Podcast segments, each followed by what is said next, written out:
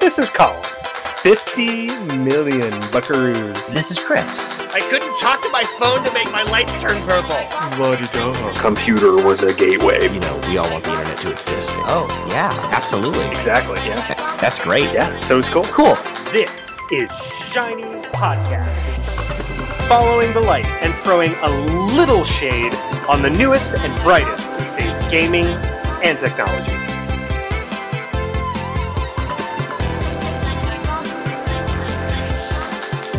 So yeah, I have a few minutes left on episode 13, Homework, um, which is where Worf goes and um, they kind of surgically alter his face and he goes and hangs out with this group because they need to save them from something. I need to watch it again because I was only half paying attention when it was on. Yeah, yeah. Um, but that's that's where I am. So I'm about halfway through the last season. Mm. I will say this, man. The way that they end that series is perfect. Yeah. It's and like a lot of people have a lot of feelings about the last episode.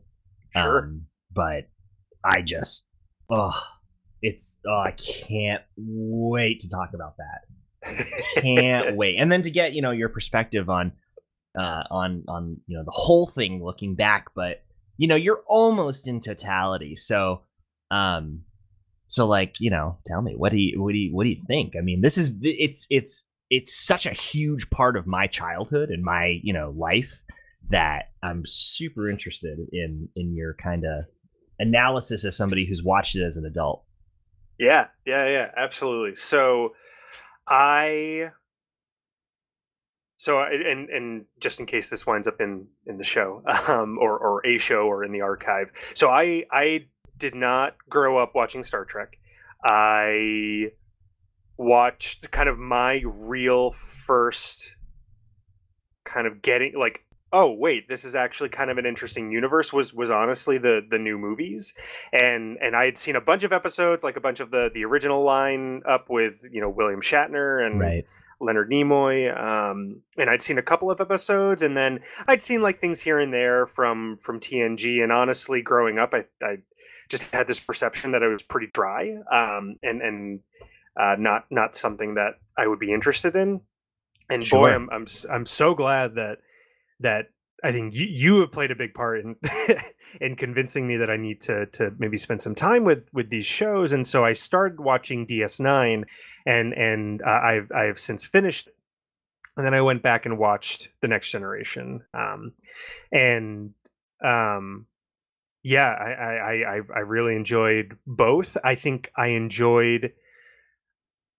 Uh, it's so hard to say because I really like them both, and I've yet I'm about to finish TNG. I'm about halfway through the last season, so obviously there's kind of a big wrap up that that I'm sure is coming. That that you've Yeah. you've mentioned that Yeah. um uh that that sounds like it'll make make even a, a bigger difference but i've really enjoyed both shows and have really enjoyed getting to know some of the other uh species in the in the universe. Um i really appreciated that uh, in the next generation they address why everyone you encounter is anthropomorphic because Yeah, that they- was always a that was always a question I don't know if that I it's had the watching best explanation, but it is no, an but explanation. it's- yeah, they they at least attempted to address it, which I That's I the had some chase, right? Respect for yes, exactly. Ah.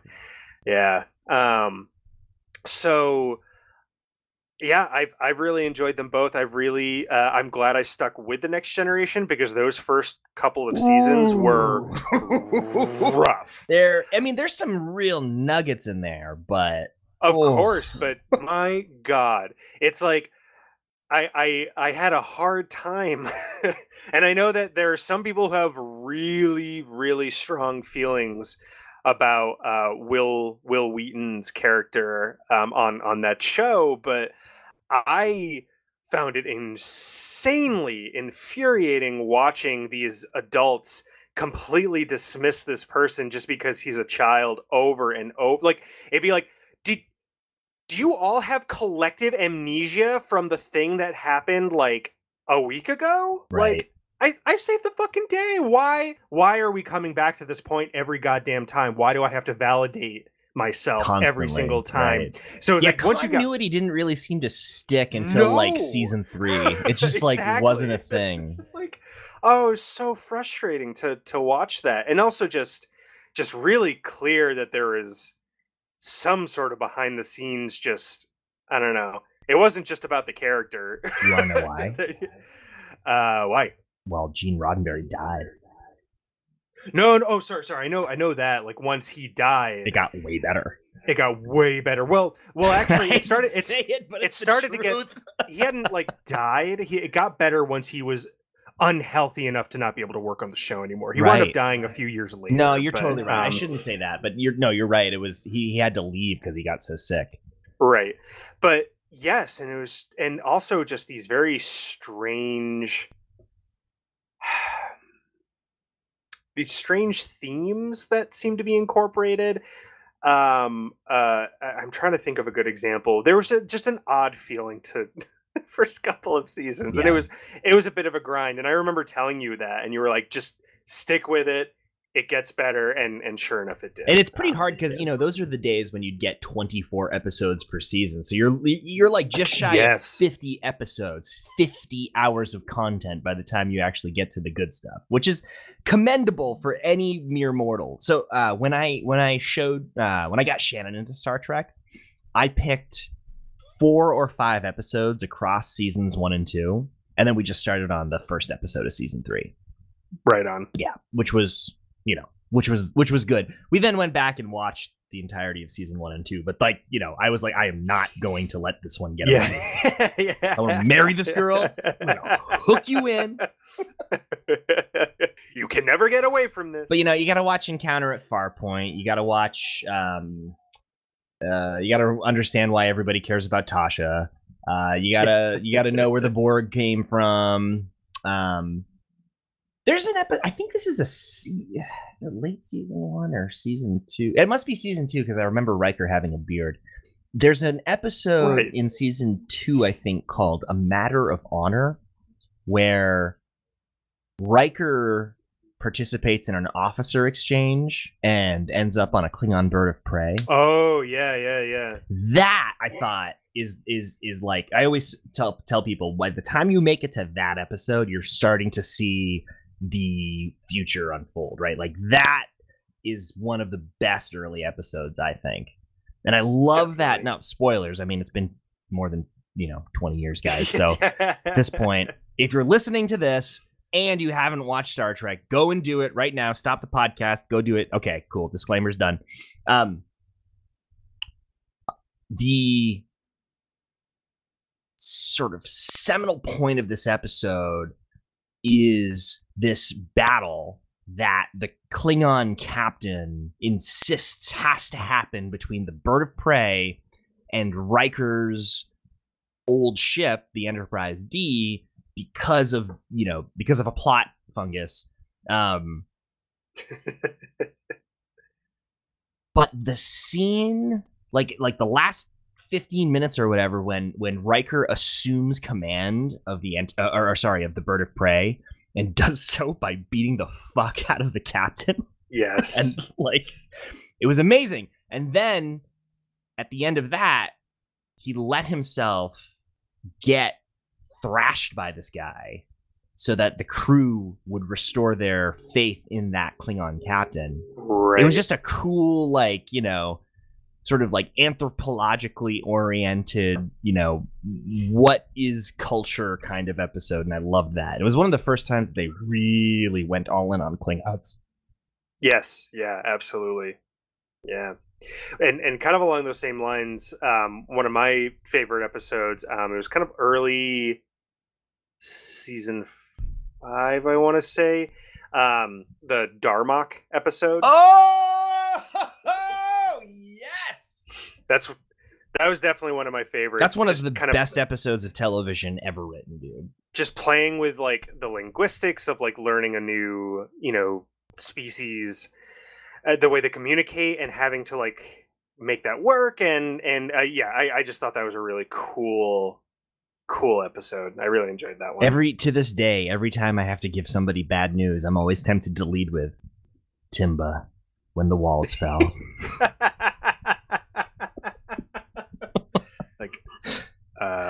What? Uh, what? Darmok and Jalad at Tanagra. Makes perfect sense. Duh. oh man. So yeah my my plan is as i as i mentioned is to to finish the next generation and then i do want to go and and watch some some more watch some deep space nine again yeah. So that I just have a I different perspective because you you sort of watch Yeah. the I don't know so so the way that the sort of production angle happened right like um so I don't know if you can bring yourself back to the mid 90s um and and how television worked back then uh next generation started in 1987 I know that because we're the exact same age right. and lasted for seven years.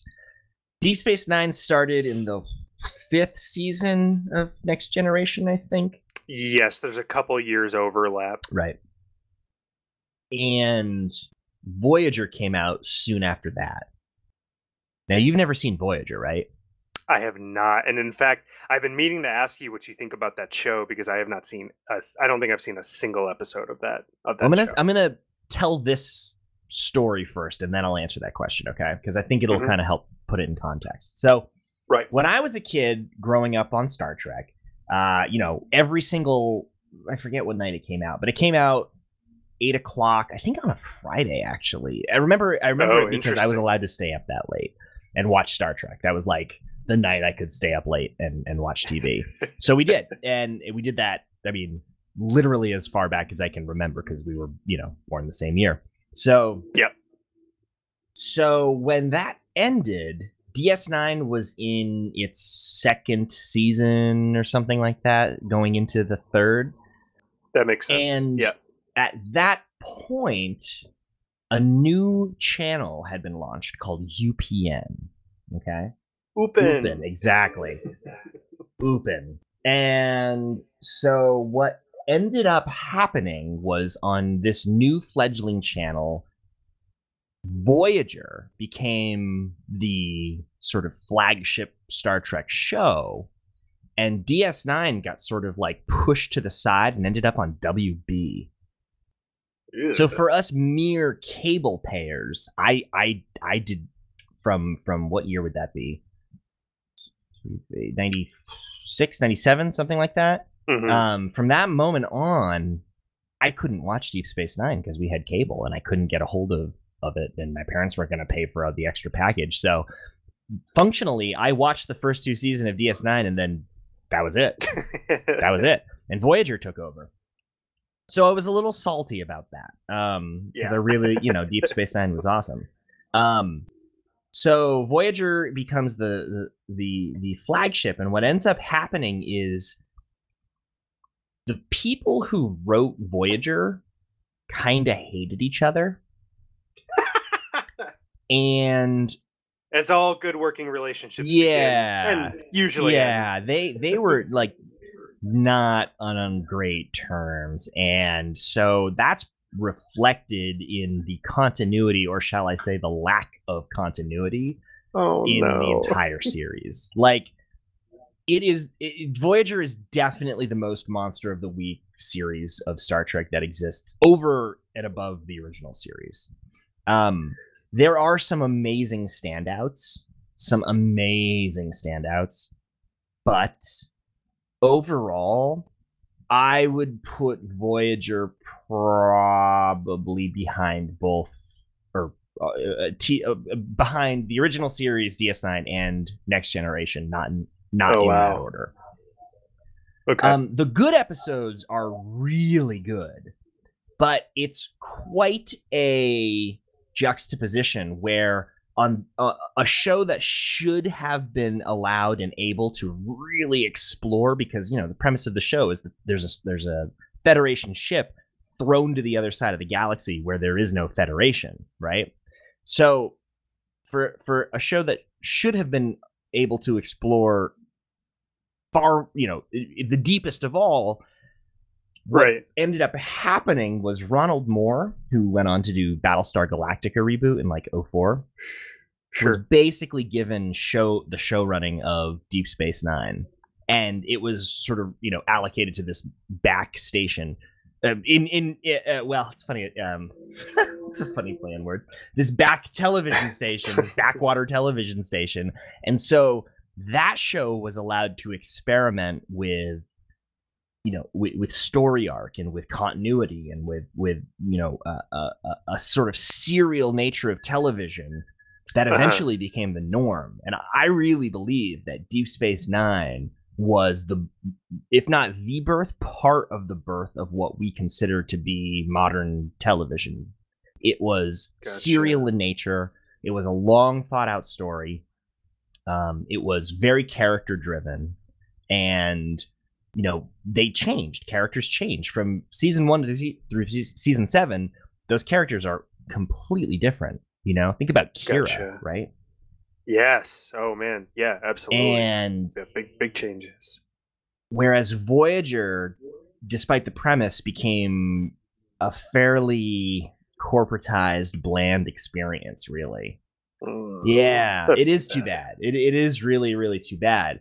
However, if it wasn't for that, we might not have gotten ever gotten the Battlestar Galactica reboot, which would have been just the saddest thing because that's amazing. Yes. Have you seen on. that? Oh, No. dude. I know. I know.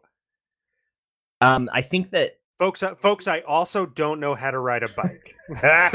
so I know. I I have a list of there's so much goddamn TV out when there. I dude. I mean, when I judgment. say like like oh have you done this or you know oh have you uh, have you contributed this much to your retirement and I have to say no because I'm no, because I was born after 1970. no asshole. because I was born yeah exactly so things things on that list that I constantly have to defend myself No, against this is a this is a, a no judgment zone. Well, that's not true. However, when it comes to science fiction, we the Shiny podcast prefers to look at everything as an opportunity, right? cool absolutely and and what an opportunity that will be because all of my friends have seen it they absolutely love that show and i i it is on Well, I think coming from Deep Space Nine, you're gonna have.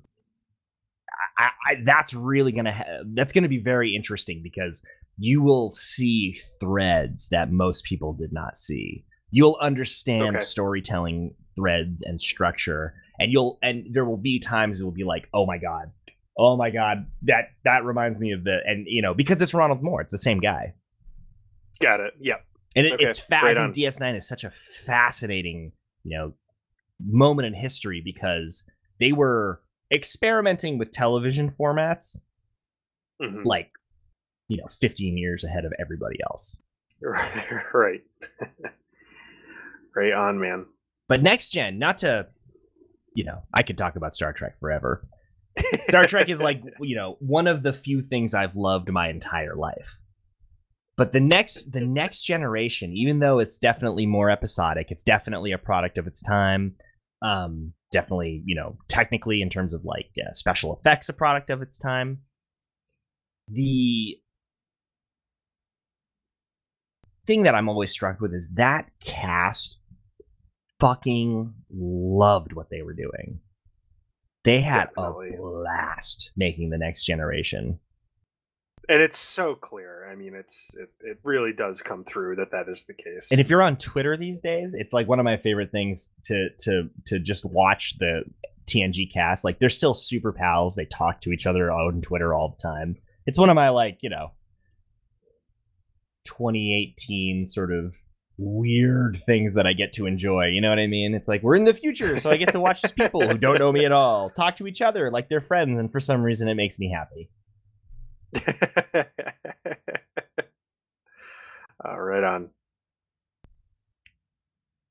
that's It is beautiful. It is beautiful. That's a good segment.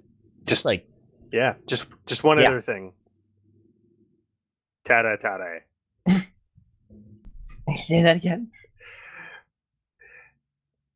Tada Taratore. Tata it, it T which is how which is how patrick stewart in his character says T territory E D D A T O E D D E E. Sure. Tatatori. Dada toddy. you know he hated the show when he first started. Oh no. Yeah, yeah, yeah. He I guess I can see that. He's such a classically trained actor. I mean, he's so Yeah. I mean, he's a Shakespearean actor and and I don't know. Uh yeah, I can see that being a tough he transition. thought it was a train wreck. Hated it. He thought the cast joked around too much. Acting is serious. serious. Uh, but I'm so glad he loosened up because man, it is just so it's so evident in that entire series that they're having a blast, which is why the end of the series is going to break your heart.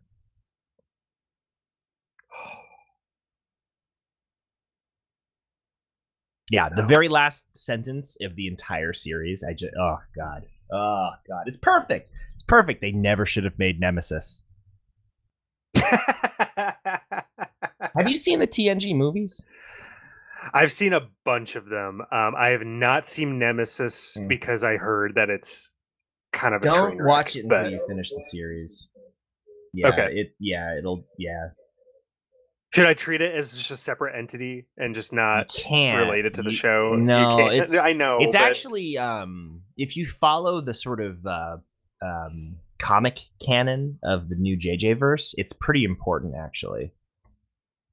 Um, Okay. There's a for those who don't know, I forget what it's called. It's like Countdown or something like that. There's a series of comic books that explains the bridge between the uh, former uh, Star Trek universe and the uh, JJ verse. That sort of like explains that whole thing, which is worth it. Gotcha. Okay, right on. Another another. Yeah, add that one to the list too. Long story short, though, you've seen uh, Star Trek 09 and its its sequels, right? yes. Long story short, though, because it, it it it this part doesn't matter. Um, in the future, several decades after TNG ends, Romulus is in trouble, and you know Spock goes back in time accidentally while trying to stop a supernova happening uh, that would decimate Romulus. And it, the bad guy in Star Trek 09, they don't tell you in the movie, but he's a Romulan like like laborer. His like ship is actually a mining ship. Oh yeah. And it had been partially assimilated. Like they had this run in with the Borg. Oh. Yeah, like the, all of this shit they don't tell you about, but like the reason why a Romulan mining ship was so powerful is it had been partially assimilated, and then they fought them off and were able to like reclaim the ship, but then they get sucked into this like time travel thing and immediately captured by Klingons. So there's like Whoa. tons of meat there. Yeah, it's it's I I, I That's really a lot of really had, helpful context for. Yeah, I know. I really wish they had done it, but they were trying to like you know pretend like they were you know it was a media story. Yeah. No. Unacceptable. But that's In cool. the back of my mind, sabotage is going off. you know?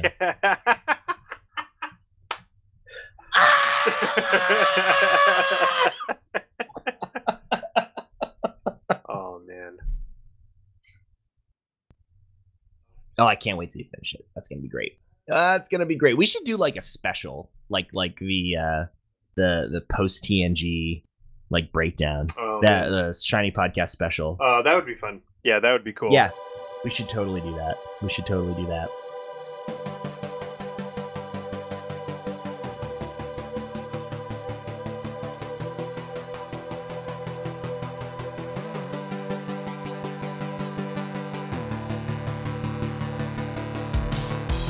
People listen on Opera Mini I'm on sorry. iOS, which I'm is late to the interesting. party me. here, but there's an operating system called Fedora. Oh yeah. It's a Oh yeah. Davis, I could wax on a long time about Fedora. It's a it's a fascinating thing. Can you just give me a brief overview? I just I I want to know what it is. and Um, not just- okay. Okay, it's gonna take me sixty seconds. Are you good for sixty seconds of explain? Dude, I'm great. Okay. I'll, I'll be Okay. right back. there are predominantly in a, in in uh, the world three major open source Linux operating system companies. There is Canonical, Red Hat, and SUSE. SUSE Enterprise something. Blah, blah, blah, blah. I don't know. They're in Germany. I can't. I don't actually know what it's called today.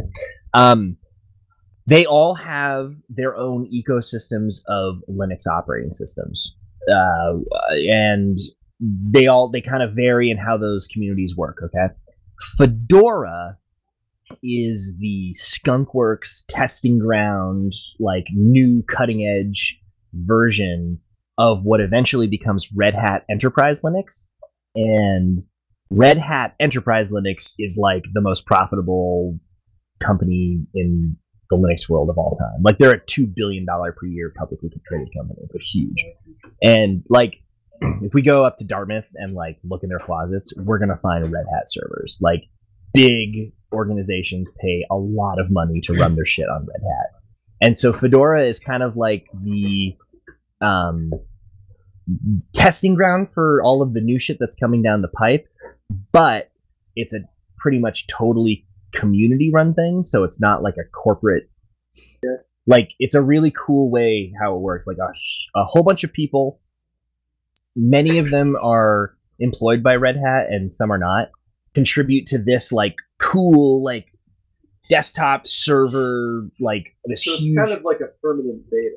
Yeah it's like it's exactly like a permanent beta Cool. except that there's like- I like that idea that there's like Ye- always kind of user generated content and like user exactly. user administration and shit. Like but they do it in a way that like lets you like they do it in a super structured way so that it's like it feels like like the real thing. It's like it's like it's just like game time except cutting edge. You know what i mean? Like when you go to deploy the enterprise like holy fuck version that costs a fuck ton of money it's the same stuff and it and it works the same way so it's really cool that they like they're kind of regimented but it's also super hippie because like code's coming in from all sorts of places but also they like do it in a way that lets you translate those skills.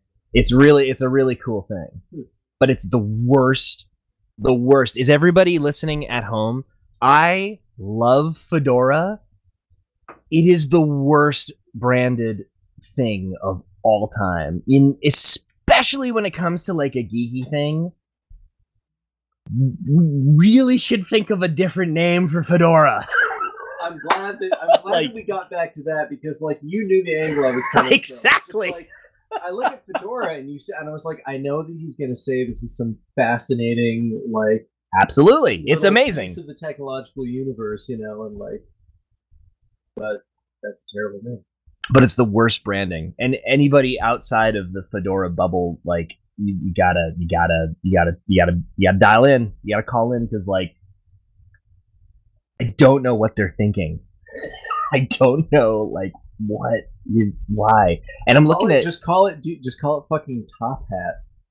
That know? would be better. That would be better. call it Bowler. Red Hat is Call it fucking like Sailor's Hat, yeah, yeah. the the operating system. Red Hat is uh rebranding. Like they're working on a new logo. Oh well, they're a fucking hat too, man. Yeah, I get it.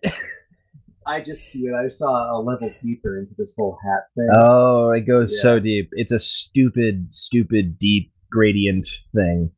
You know, red hats and white hats and black hats and green hats and blue hats and So what is uh, so where's like Ubuntu in the well, Ubuntu is is the of those three companies. Ubuntu is Canonical's product. Okay, I was gonna say like I know one of those is the parent company. Right, right. Yeah, yeah. And I do most of my shit in Ubuntu because um, That's what you put on my computer, man. I dig it. Yeah, I'm not a masochist, so I use Ubuntu. it's like uh, the purist would probably tell you that things are, um, you know, defaults are bad, right? Because like it's all configured and blah blah blah blah blah. I really like it when I can just deploy servers and systems that I don't really have to think about things. It's awesome. So that's what you do use Ubuntu for. And if you want granular, you know, control, you go with other systems, in my opinion. But I'm just one guy. We should probably do the show.